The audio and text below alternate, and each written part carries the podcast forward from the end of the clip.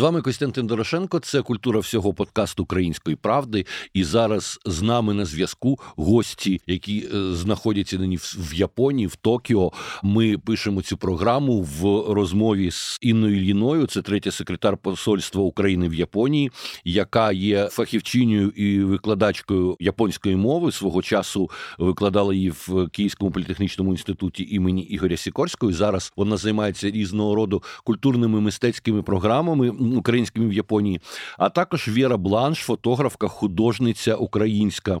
На початку масштабного вторгнення Росії в Україну в березні 2022 року в українській правді вийшла моя стаття про віру, хапаючи життя як повітря, і це тоді була дуже така цікава і драматична зміна в віреному житті, тому що до того вона працювала як фотографка, навчалася в Лондоні, працювала в галузі моди, мистецтва робила фотосесії для Вог, Харперс Базар, Мері Клер. І я з нею особисто запізнався в резиденції Бірючій в містечку Приморськ, яке нині, на жаль, окуповане. Там Віра була учасницею нашого художнього проєкту, який називався Час, що не втрачено. І цей проєкт ми демонстрували саме в Приморську, потім в Запоріжжі. Були великі плани далі, але війна змінила все і змінила в тому числі і віру її шлях як художниці, тому що з 2022 року вона почала знімати війну. Після того був Вірин проєкт Трибунал, який е, демонструвався в різних містах України. Е, Віра їздила прямо на фронт, наскільки близько дозволяла її акредитація.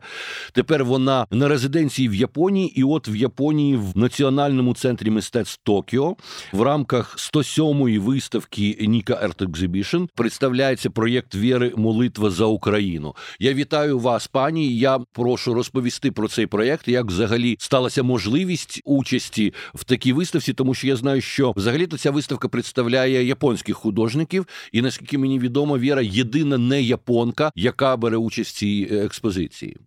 Так, доброго дня. Дозвольте, я розпочну розповідь нашу, як так, це прошу. все стало можливим. Мене звати Інна Ліна, я третій секретар посольства. Зараз відповідаю за питання культури. Насправді співпрацюємо ми з музеєм уже не перший рік. Раніше моя колега Віля Таудовік, яка займалася питаннями культури, організовувала вже декілька виставок з українськими художниками. Представляла також фотографії скіфського золота. Тобто, ми намагалися представити Україну, українську культуру. Тут уже не перший рік. На жаль, коли були пару років ковіду, було дуже важко когось запросити і організувати щось. І зараз, коли війна, ну минулого року, до речі, ну ми були в такому шоці, насправді від того, що відбувається. У нас був такий потік дзвінків.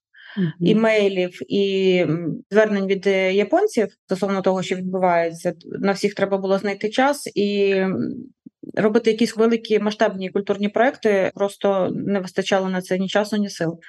Тому минулого року ми зробили в цьому ж центрі виставку малюнків українських дітей, які зараз знаходяться в Японії, і декілька робіт було також привезено з України. От і з Вірою ми почали співпрацювати буквально одразу, як тільки вона приїхала до Токіо, написала свій перший імейл нам на посольство, що от вона готова допомагати, і ми одразу ж зробили виставку її робіт у нас в посольстві. Mm-hmm. Потім ми провели серію виставок, можна так сказати. Це були різні міста і в Йокогамі, і також тут префектурі Токіо невеличкі містечка. Але люди, коли бачили вірні роботи на якомусь заході, вони проявляли інтерес, зацікавленість і просили дозволу посольства у, у Віра, щоб провести подібні виставки десь в інших невеличких містечках, тому що японці насправді нас дуже сильно підтримують і були раді в цьому допомогти. І власне у нас вже були напрацьовані контакти з арт-галереєю. Тому цього року якби інших варіантів і не було. Ми так і і Віра каже, давай ще десь показуватися. Тому ну ну це прекрасно. Ви знаєте, я вам хочу сказати, що в Києві багато говорять про роботу саме української амбасади в Японії. Вона вважається серед культурного середовища однієї з найактивніших. Я знаю, що і пан посол є активним в соціальних мережах. Отже, це цікавий момент, і цікаво ще те, що фактично на сході, на далекому сході, Японія перша серйозно потужно підтримала Україну. Ми знаємо, що Південна Корея більш обережно себе поводить, але вона має конкретні свої ризики там із північною Кореєю і так далі. А ми бачимо, що от е, відбуваються зустріч північно-корейського диктатора Кім Чен Ына з Путіним. Тут зрозуміло, що південній Кореї є про що задуматися на цьому тлі, але все таки цікаво, звідки береться ця солідарність японців до України. Ну очевидно, що є якісь паралелі, є е, досвід пережитий трагедій пов'язаних із атомом не зовсім мирним. Ми пам'ятаємо трагедію Хіросіми і Нагасакі. Японці дуже відгукнулися на Чорнобильську трагедію свого часу в Україні, але ж не тільки ці моменти єднають такі, здавалося б, різні країни і різні культури. Ви знаєте, правда в тому, що вони пережили ці стагіття війни, бомбардувань. І ну 70 років вони абсолютно пацифістська держава, яка не приймає участь в жодних війнах. І тут, мабуть, така несправедливість, яка на нас обрушилася, так можна сказати, з боку нашого сусіда. Ну, це викликало з боку японців якесь розуміння і співчуття. Кожен раз ми говоримо про те, що, хоч ми за 10 тисяч кілометрів одна від одної дві країни, але сусід у нас один, на жаль. Тому що буде завтра, ніхто не знає, ніхто не може передбачити. Я хочу додати, якщо можна, по перше, добрий вечір, всім добрий ранок. Дуже рада вас бачити і чути на рахунок того, що пані Інна каже, тому що в нас була колаборація також з театром на Рапонгі, де ставили виставу про війну, про Другу світову, про дітей війни. І там цікаво було, що грали актори нового покоління і старшого покоління, які були дітьми під час Другої світової, і вони пам'ятають. Тобто, ця пам'ять не стерта, це покоління ще тут живе. Ми знаємо, що японці це довгожителі.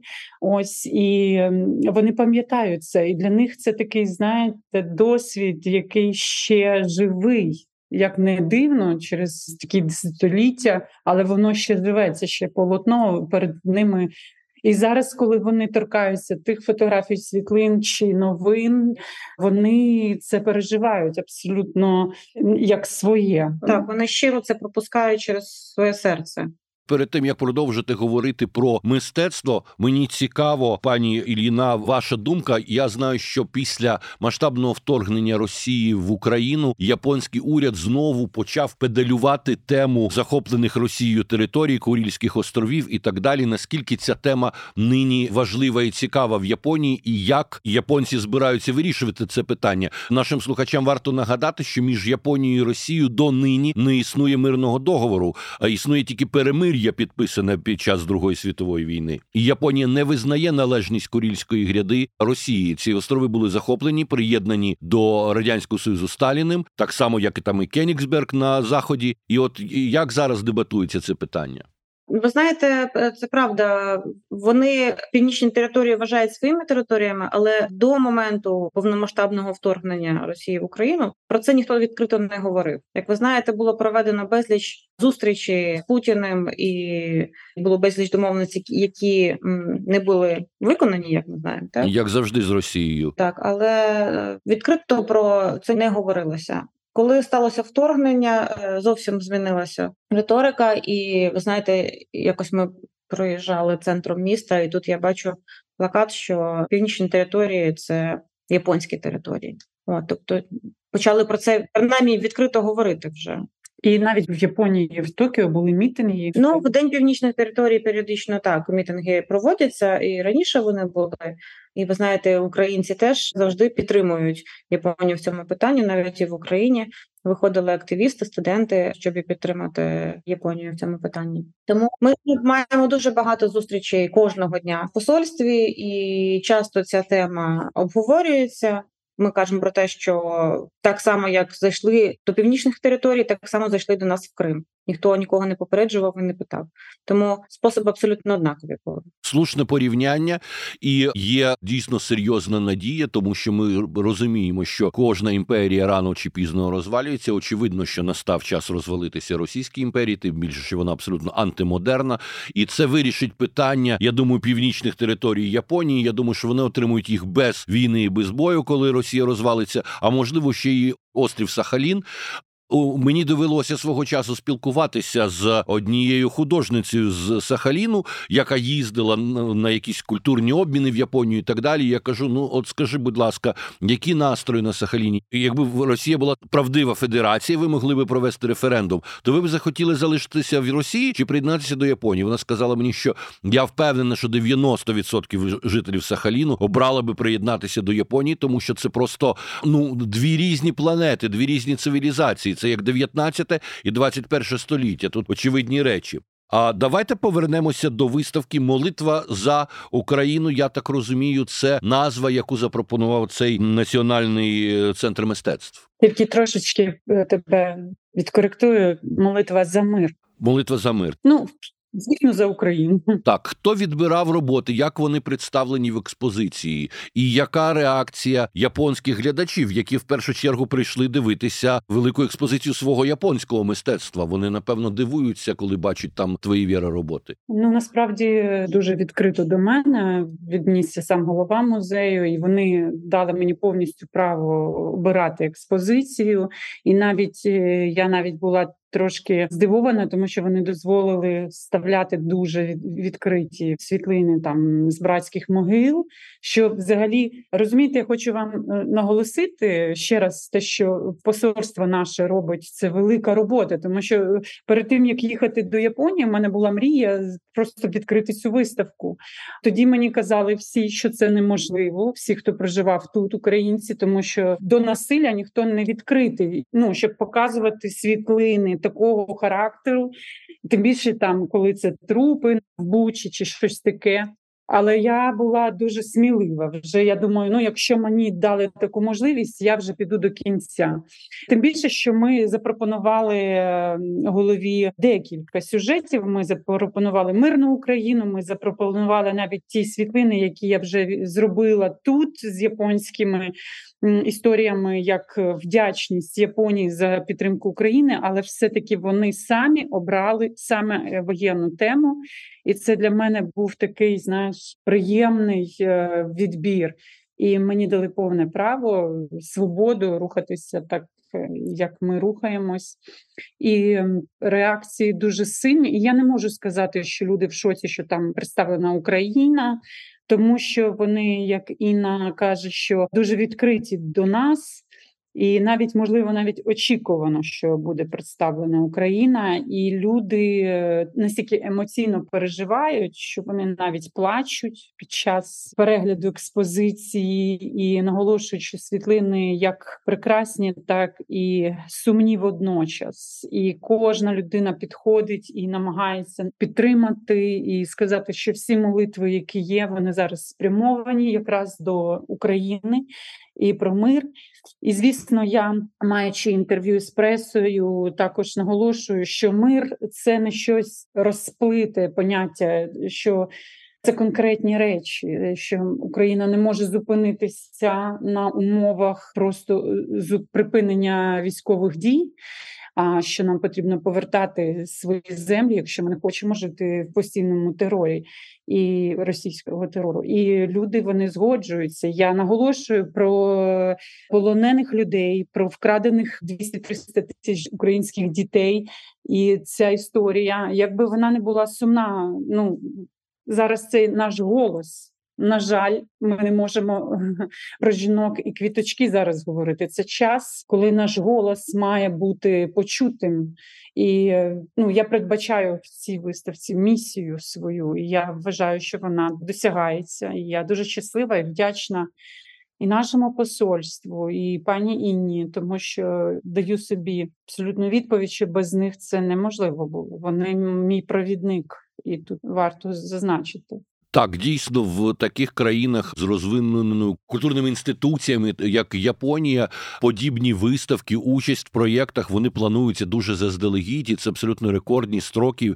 Це говорить справді і про фаховість роботи нашої амбасади, і про відкритість японців до нас. Ну а стосовно віра того, що ніхто не хоче дивитися насильство, мені про подібні речі розповідали наші з тобою друзі, художники Володимир Будніков і Влада Ралко, коли в Європі дуже часто їм відмовляють замовляли, приходили галеристи дивитися їх роботи, говорили: О Боже, це про жорстокість, це про війну. Ми не хочемо про війну. Дайте нам щось інше.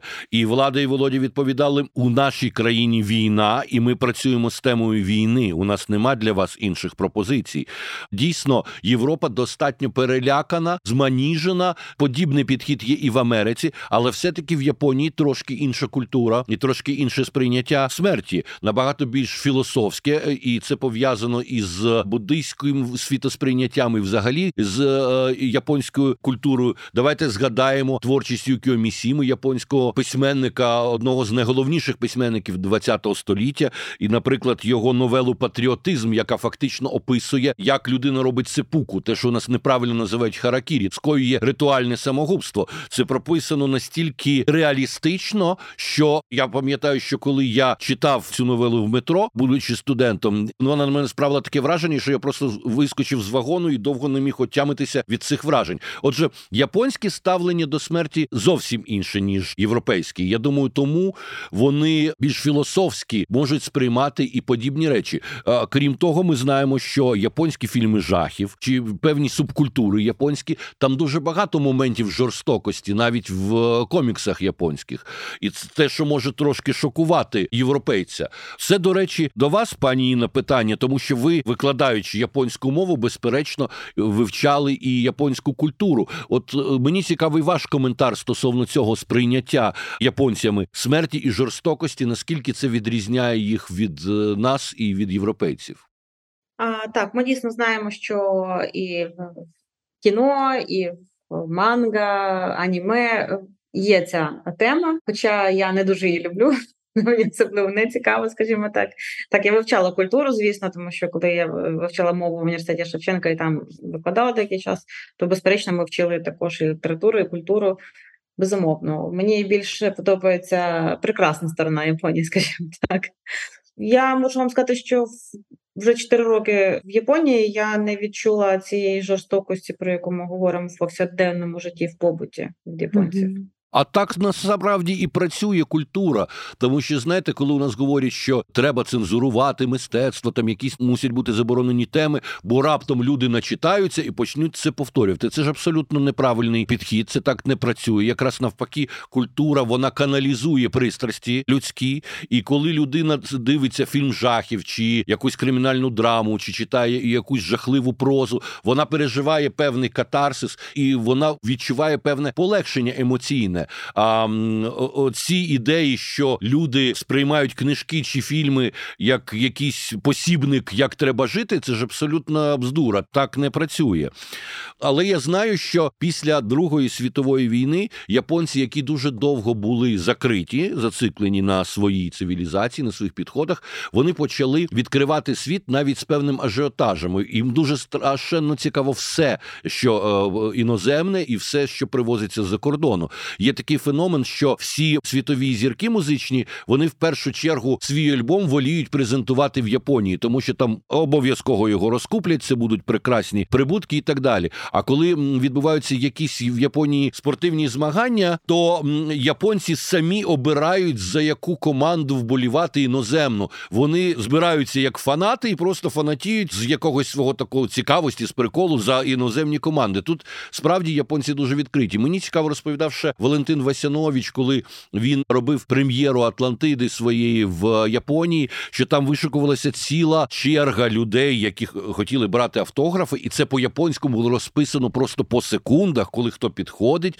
Цікаво, що це співпадає ще з таким ем, скрупульозністю якоюсь японською. Ну а і ще мені би хотілося, щоб слухачі наші зрозуміли, про який центр саме йдеться. Це Це дійсно дуже важливий національний центр мистецтв Токіо, тому що паралельно з виставкою, в якій бере участь Віра Бланш, там презентується виставка Світло. Це роботи з колекції Тейт Модерн з Лондону. Виставка Ів Сен Лоран через стиль. Згодом буде виставка Анрі Матіса. І ем, якщо ми говоримо вже от про цю 107-му виставку Ніка, в якій представлена молитва за мир, то один з учасників цієї виставки Сугіхара Коучікі, який є скульптором, майстром оптичних ілюзій, як пишуть про нього в Японії, і він професор інституту перспективних досліджень університету Мейдзі. Це один з найстаріших університетів в Японії.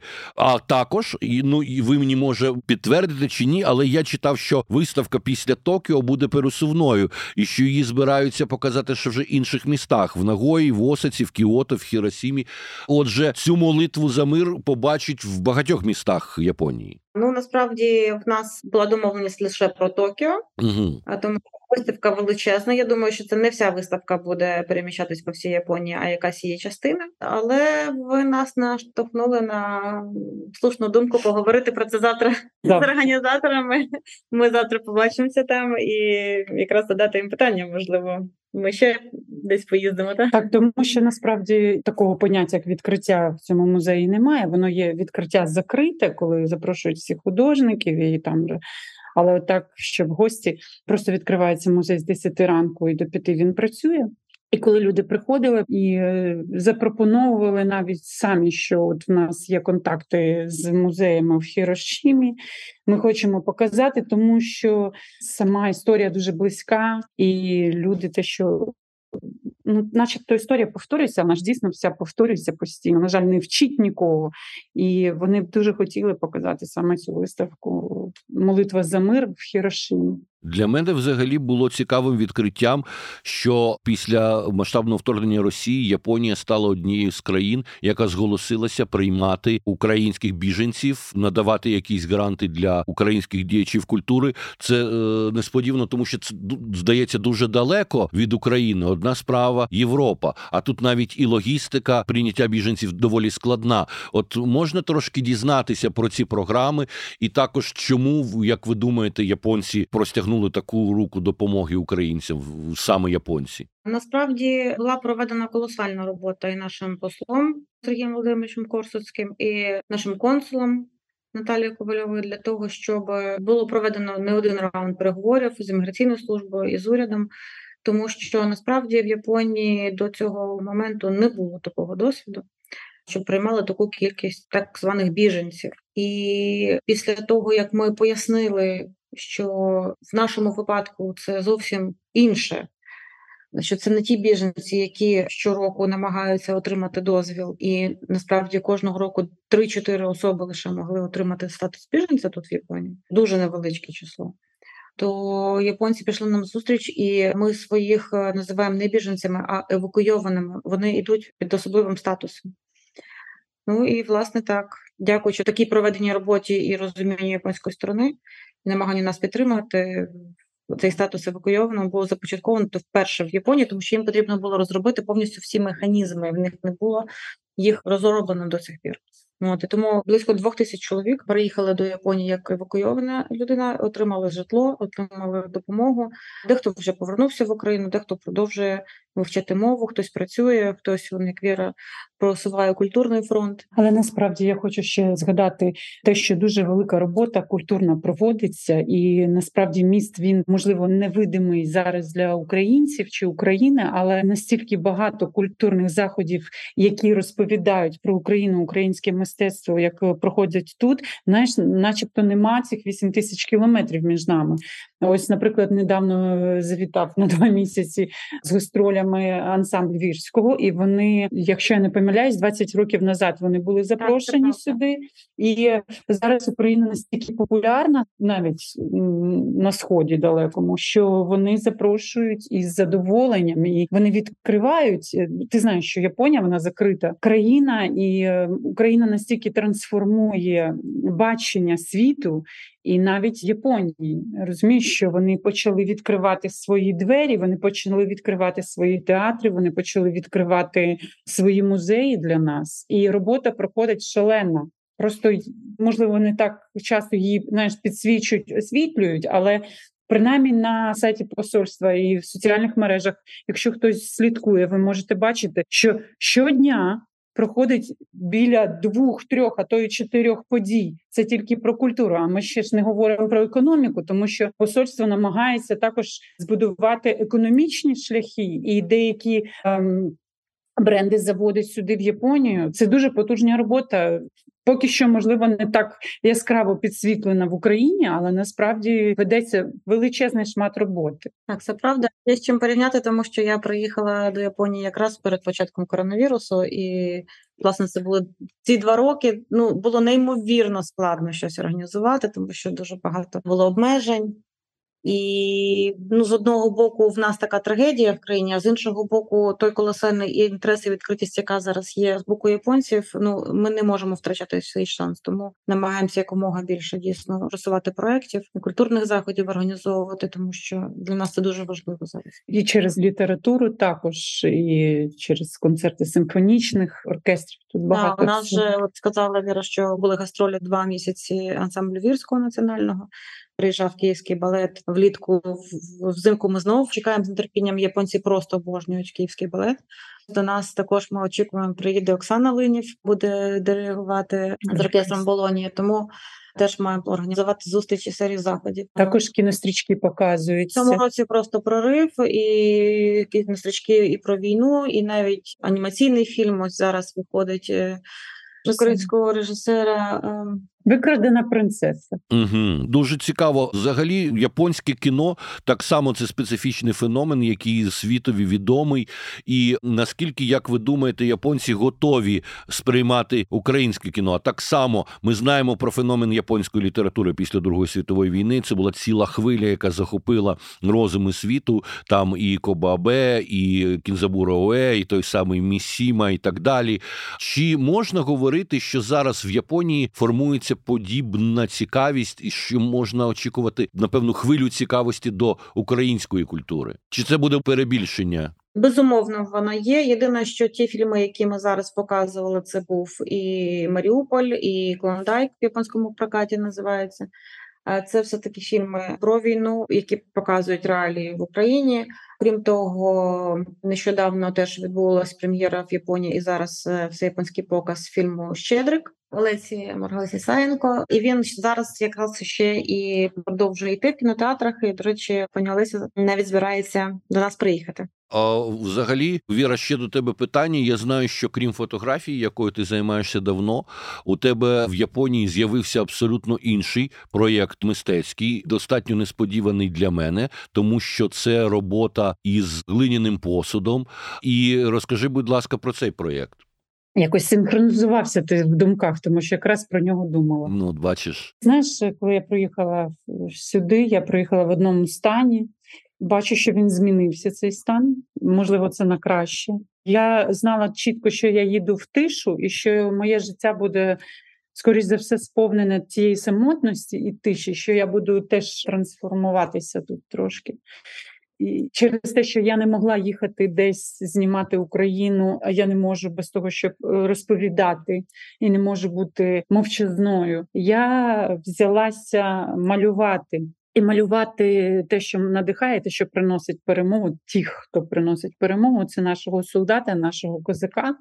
Ось і графічний малюнок вийшов доволі, як мені здається, чудовий. Я, значить, купила японську туш, пензлі, рисовий папір. Ось і почала пробувати. А потім е, наш знайомий з тобою спільний е, Микола Гончаров мене надихнув, щоб я перенесла це на кераміку. І знов я такі Так, Микола теж треба нагадати слухачам. Це один з провідних графіків українських майстер плакату, абсолютний віртуоз малюнку. І він, наскільки я знаю, був куратором твого проєкту Трибунал. І назва назва це теж від нього. І е, він мене надихнув. Для мене це було дуже суттєво, тому що знаєш, коли така величина, і такий митець тебе підштовхує і надихає, все ж таки ти набираєшся десь цієї сміливості. І так само я приїхала до посольства і кажу: ну так, друзі, допоможіть знайти де як. Ну це ж кераміка, це ж треба треба десь якусь студію, щось сліпити, якусь гончарну майстерню. І знов таки посольство мене направило, дали мені контакт. Тут є професорка Галина Шевцова. Вона тут вже навчає 18 років в академії, і вона також працює з керамікою, от, з глиною. І вона так побачила теж цей малюнок, цей проект. Вона зраділа її надихнула, і вона каже: Ну, давай приїжджай. І мушу сказати, от про нашу колаборацію з японцями, що вони настільки відгукнулися, майстри наліпили мені 70 тарілок. Уявляєш? Тобто вони настільки надихнулися ідеєю, що вони можуть вкластися в український проект про Україну. І вони все це ліпили. Потім ми випалювали. Потім я малювала і знов випалювали. І це була така мить і радості, і розчарування всього на світі. Але зараз він абсолютно готовий, закінчений, завершений в виробництві. І зараз, якщо можна вже я думаю, можна сказати, що він має їхати до Берліну. Його очікують також через посольство України в Німеччині. Очікують на закритій вечірці, де буде присутнє вище керівництво Німеччини. І Коли вони просто подивилися мої фотографії, вони зрозуміли, що. Вибачте, для вечірки такого плану вони занадто важкі. Ось, а треба репрезентувати Україну так, щоб це було і про Україну, і про воїна, і про ну ти розумієш, щоб це не люди тут п'ють шампанське, їдять, можливо, устриці, а я тут буду ці трупи показувати. І прийшов запит на те, щоб відправити значить, цей арт-проект. І я сподіваюся, що ми його ще покажемо і в Токіо є плани. І ми з Іною вже розмовляли так, що у нас в мене знаєш, як цікаво виходить, що перша виставка була для мене абсолютно це було 24 лютого на роковину 2023 року, символічно. І ми відкрили цю виставку трибунал на стінах посольства України в Японії. І вперше поставили флешток і підняли прапор України під гімн. І коли люди розійшлися, прийшов буддийський монах і співав дві години, молився за мир в Україні. Це було настільки touchable, настільки емоційно. Я просто з ним ми стояли, Зворушливо. молились разом. Зворушливо так. 1 жовтня буде всесвітній день козацтва, і у нас так само є план виставити графічний малюнок мій на стінах посольства. І ми зараз спілкуємося також з музеями і з галереями, щоб показати його цей проект в Токіо. Я думаю, що тема українського козацтва е, Козаченько. Козаченько, та я думаю, що тема е, тема українського козацтва може відгукуватися серед японців, тому що вона трошки нагадуватиме тему самураїв. І, хоча це зовсім різні традиції, тому що самурай це був воїн, який слугував там монарху чи князю е, козаків, вони навпаки наполягали на своїх вольностях, але все одно військова звитяга, військове братство це те, що перегукується в культурах Японії і України. Ну і саме поєднання кераміки традиційної японської з твоїм доволі сучасним малюнком це вже унікальне поєднання. Я знаю, що одна з робіт проєкту Козаченько є портрет Романа Ратушного. Так розкажи про це, будь ласка, тому що я малювала як із, наприклад, гетьманів. Так я там відкривала інтернет і змальовувала, намагалася щось там повторити. Але я ще подумала, що це було б дуже круто, якби я усучаснила історію, ну і поєднала. Тому що я все-таки про сучасних солдатів кажу, і мене насправді дуже торкається і боляче торкається ця історія про те, які люди гинуть за Україну за нас. І я так само хочу якось віддячити, хочу висловитись, і хочу подякувати і якось прикластися до того, щоб пам'ять про цих героїв вона не зникала. Тому, е, звісно, е, наш киянин е, Роман Ратушний він мене надихає як особистість, і дійсно герої не вмирають, тому що ти знаєш, що після його смерті мама Світлана Поваляєва вона передала кошти, які зібрали, вибачте, на похорон. Це був здається більше мільйона гривень, і передала в спадщину музею Тараса Григоровича Шевченка, який стоїть на майдані. І якщо ви завітаєте, там стоїть цілий стенд при святі е, Романа Ратушного. І для мене велика честь, що Світлана дала мені згоду на це, і я це зробила. І в мене є одна таріль і графіка. І Я обов'язково це буду показувати. Я не буду, тому що є люди, які хочуть купити. І Принаймні, в мене є бажання після експозицій просто подарувати родині, подарувати Світлані Поваляєві цю тарілку. Так, це вже історія, яка дійсно відбувається на наших очах. На наших очах люди, з якими ми вчора спілкувалися, перетворюються на символи на тих, хто завжди залишиться в історії України в якомусь переліку найславетніших імен. І Роман, безперечно, серед цих людей мені дуже важливо, що і його справа він боровся за збереження в Києві зон від забудовників. Що ця справа теж живе, і це надважливо пам'ятати таких людей. Ще мені цікаво ваш погляд на те, як от роботи світлини віри взагалі поєднуються з тим, що інше представлено на виставці в Токійському центрі мистецькому, і е, якісь можливо тенденції, чи щось, що вас особливо вразило в цій виставці в сучасному мистецтві японському. Я вам скажу відверто, я ще не знайшла достальчарству, щоб війти виставку і уважно подивитися всі роботи. Я сподіваюся, частково це зробити завтра. Але самовірна виставка це спеціалізована виставка в рамках Ніка, тобто вона йде якби виокремлена, і навіть на брошурі японською мовою є меседж ім'я так від організаторів від асоціації Ніка про те, що вони присвячують частину цієї виставки саме Україні. Mm-hmm. Тому це special exhibition, може так. Якщо так. можна, я, бо я ж провела більше часу. Але я там я додам ще, коли я подавала заявку, я все-таки думала про те, що можливо Віра буде в загальних залах там, де всі інші фото. Але дуже добре, що їх виокремили, зробили спеціалізовані, тому що, по-перше, як виявилось, там лише японські фотографи представлені, там немає жодного іноземця. І притому я, я уточнила це питання, коли ми приходили вперше на відбір фотографій. А по-друге, це дійсно окрема тема, тому що там всі ці фото кольорові, показано прекрасне життя, і окремим блоком іде те, що представляє Віра. Так, але я походила, тому що там представлена скульптура, і живопис, і графіка, і дизайн, і фотографія. Але в мене була.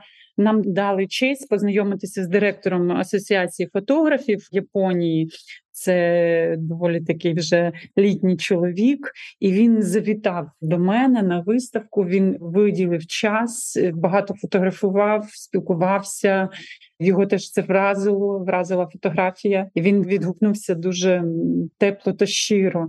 І потім, коли ми були запрошені на вечірку закриту, це була велика честь, тому що нас і посадили поруч з директором асоціації фотографії. Він дуже легендарна людина, сам фотограф, і також біля голови музею. І більш за те нам дали слово перед митцями сказати за нашу Україну, подякувати.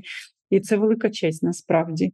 Тому вони дійсно різняться. Ну як тут? Що тут? Е, тут про життя, тут про смерть, тут про кохання, тут про втрати. Вони знаєш, як чорне-біле інь і янь ось в цій культурі. Взагалі, Віра, дуже цікавий. Ти маєш досвід, тому що певний час ти навчалася, працювала в Лондоні. Це дуже цікава в Британії, дуже цікава острівна країна, окрема абсолютно культурна традиція. І тепер інша не менш легендарна Японія. А, Чи Японія така, як вона є, співпала з твоїм уявленням про цю країну?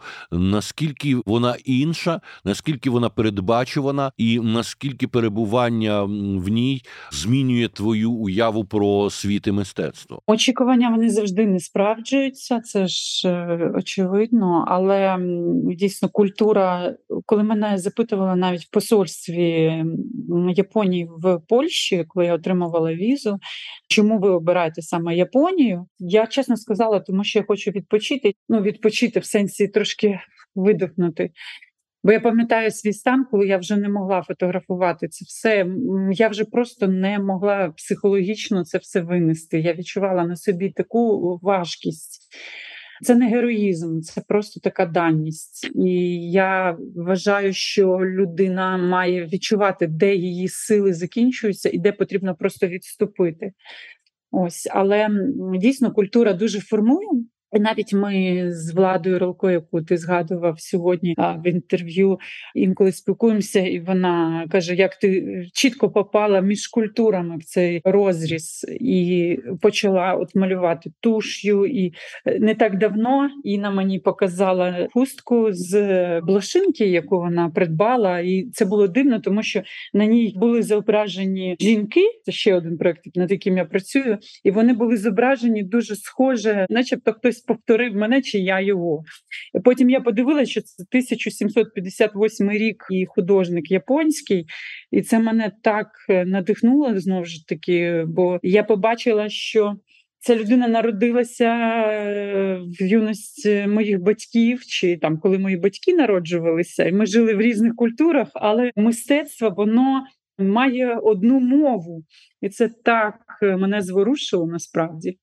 Знаєш, суб'єктивно завжди відчуваєш себе, але об'єктивно може хтось зі сторони тільки подивитися на твою творчість, на тебе і вже дати оцінку цій трансформації, тому що суб'єктивно тобі здається, що ти в цій бульбашці живеш, ну в якійсь там так даності своїй, і нічого не змінюється. Але об'єктивну оцінку може дати пані Інна або Константин Дорошенко, коли дивляться там і порівнюють, і можливо в майбутньому побачать якісь проекти ще. Тобто, це все вже діло майбутнього. Іноді нинішню війну Росії проти України порівнюють з Першою світовою війною, іноді з другою. Е, коли розпочалася масштабна агресія російська, я одразу згадав якраз російсько-японську війну свого часу, яка 1905 року підірвала Російську імперію, і після того Російська імперія вже невдовзі і сконала. Тоді російський цар Микола II для того, щоб якось відвернути увагу своїх підданих від негараздів, які відбуваються в його країні. Україні від революційних ситуацій, вирішив піти на те, що йому пропонував уряд, коли йому сказали, що Росії потрібна маленька побідоносна війна. Вони так це називали. Росія вгрузла абсолютно. І здавалося, що такий величезний гігант, такий монстр, як Російська імперія, безперечно, зараз розчавить оцю маленьку острівну Японію. Але Росія позбулася і своєї бойової слави, і свого бойового флоту, і, зрештою, тоді за договором з Японією передала японцям Сахалін і Камчатку, і велику кількість інших територій, які чомусь вважає своїми. Мені якраз подумалося тоді, що оцей напад на Україну він і буде такою маленькою побідоносною війною в лапках, на якій е, е, остаточно підірветься російська вже не до імперія, тому що там не можна говорити і про імперію. Чи проводять в Японії паралелі між цими подіями нападу Росії тоді на Японію і зараз на Україну? Ви знаєте, знов таки японці не люблять про такі речі говорити відкрито, але часом від часу, скажімо так, натякають. Толерантно. Толерантно, да, тому що ну зараз ну російська пропаганда вона ж не зупиняється і працює ця машина. Нещодавно в мережах з'явилася інформація, що значить росіяни почали звинувачувати японців в тому, що вони утискають народ Айну, mm. які, начебто, не є японцями, і ну ви ж розумієте, вся та сама пісня треба, значить, визволяти. захищати і визволяти. Приходити визволяти. Ну так, вони ж більше нічого не вміють, як визволяти. Ну, при всьому тому, що в самій Росії корінні народи в жалюгідному абсолютно становищі вони вимирають, вони позбавлені доступу до тих, взагалі-то джерел, які їм завжди належали, землі, там угіддя, риба, копалини і так далі. Це ж все, все ж належить тепер великої матушки Росії. А е, ну, очевидно, що це лицемірство і цей цинізм, я думаю, вже нікого не дивує в світі. Але тут іще момент цієї осі зла, яка абсолютно карикатурно вже вимальовується між Північною Кореєю і Росією. Ще на початку вторгнення активного росіян пішли розмови про те, що можливі якісь постачання зброї від Північної Кореї в Росію. Вони здавалися ну чимось смішним тому що у нас карикатуризована Північна Корея, але треба розуміти, що це країна, яка багато десятиліть зосереджена саме на тому, що вони виготовляють різного штибу зброю, бо це абсолютно режим. І зараз вже відверто говорять про те, що Росія готова закуповувати зброю у Північної Кореї, при всьому тому, що ніхто не може собі уявити навіть якість цієї зброї. Тому що ну не можна назвати Північну Корею технологічно розвиненою країною. За це щось Росія буде надавати Північній Кореї, очевидно порушуючи санкції ООН, які введені після цієї країни. І як це взагалі вбачається в Японії, тому що оці постійні випробування ракет якоїсь іншої зброї, які провокативно робить Корея, вони тримають Японію в постійній напрузі. Це дуже серйозна ескалація. А тепер ми так розуміємо, що Росія має вже стільки санкцій, що їй вже нема куди е, далі йти, нема чого боятися. І насправді ця ситуація якихось договорів про торгівлю між е, Північною Кореєю і Росією це ж черговий міжнародний скандал, тому що це абсолютне порушення домовленості, які є в ООН. Чи дебатується це питання в Японії, зокрема, і як взагалі можна реагувати на подібні речі світовій спільноті, при всьому тому, що Росія вже перейшла всі можливі червоні лінії і з анексією чужих територій, з окупацією, з геноцидом і так далі. Тепер ще от ситуація з північною Кореєю. Ну, власне, японці ж, як ми розуміємо, давно вже зробили свої висновки, розуміють ху із ху, і власне тому і підтримують максимально зараз Україну. Mm-hmm. От е, ну періодично так, мов в новинах читаємо про те, що десь знов корейські ракети десь впали в море там чи в океан. От ну японці готуються, готуються в тому плані, що вони свій е, бюджет воєнний підняли як ніколи цього року. І ви знаєте, що Японія головує в сімці, їх слово досить вагоме зараз, і мають вплив на весь азійський регіон. Тому будемо сподіватися і на те, що ми надалі будемо в таких дружніх стосунках і підтримувати один одного, і боротися з цими монстрами, які намагаються змінити правила гри в світі. Тут є певний цікавий момент, тому що після Другої світової війни Японія була повністю пацифікована. За конституцією вона не має права мати своєї армії. Як тепер ситуація розвивається, тому що загрози абсолютно конкретні. Ми бачимо мілітаризацію е, Пекіну. Ми бачимо діяльність Пекіну навколо Тайваню. Ми бачимо ці постійні провокації Північної Кореї. І чи не піднімається питання того, що японці мусять передивитися свою післявоєнну конституцію і сформувати нарешті армію, тому що з такими режимами, як Пхеньянський, ну можна очікувати будь-чого насправді. Так, звісно, це питання піднімається. Можна сказати, що думки розділилися, але є досить сильні настрої, щоб ці зміни в конституції відбулися. Як і коли це буде, я не можу вам сказати, але очевидно, що зміни будуть. Ну що ж, пані, я дуже вдячний вам за цю нашу розмову, не дивлячись на те, що у нас велика різниця в часі. Все таки ми змогли знайти всі час для цього. Я сподіваюся, що дізнаватися в Японії про Україну українців будуть ще більше. І бажаю вам натхнення, наснаги і до нових зв'язків. Дякуємо. Я передати хочу великі щирі вітання, особливо українським солдатам, і їм вдячність за як би це не звучало за можливість жити, можливість створити і можливість лунати, тому що я усвідомлюю, що українську культуру в світовому колі відкрила для нас саме маленькі, великі, маленькі знов великі перемоги української армії. Е, як би це не сприймав хтось, цю можливість нам відкриває український солдат, і тому я вдячна. Моя молитва за Україну, моя молитва за кожного українського солдата тримайтесь і всі надії на Україну. Дякую. Смерть ворогам. Смерть ворогам.